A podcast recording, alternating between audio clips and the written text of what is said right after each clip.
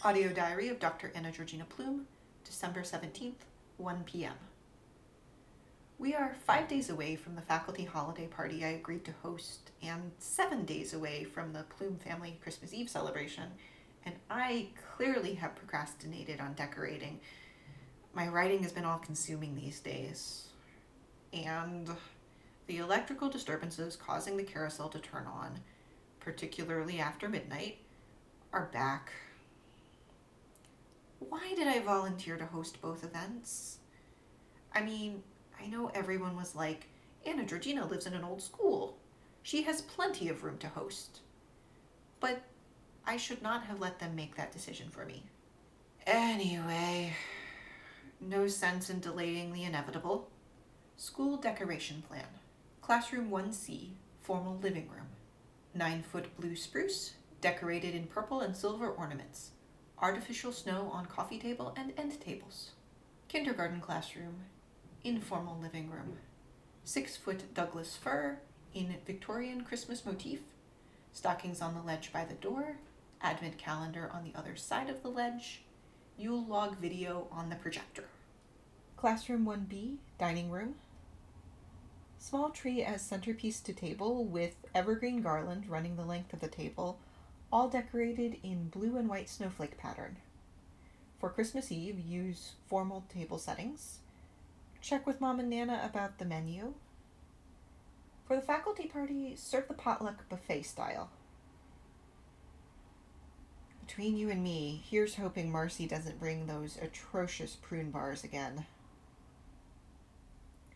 Classroom 1A, home office.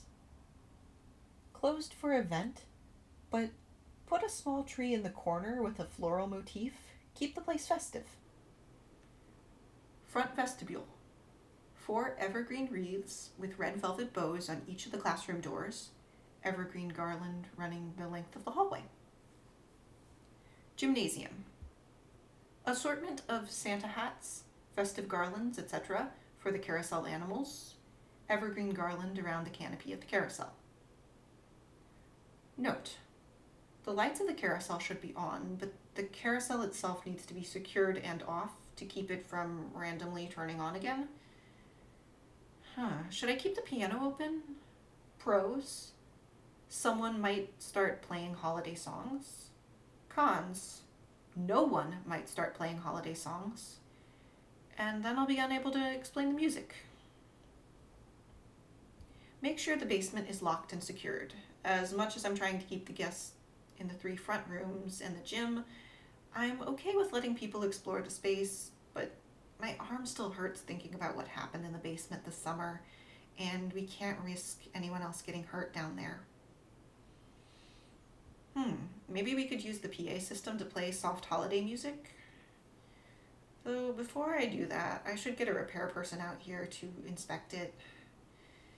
I'd hate for it to start broadcasting random voices again. Has to be a way to stop it picking up those signals. Though, maybe someone from the modern language department could tell me what language they're speaking in the non-English broadcasts.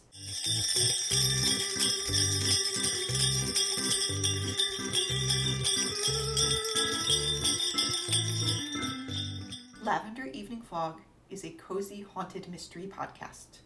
New episodes release on the last day of each month, and are available anywhere you get your podcasts.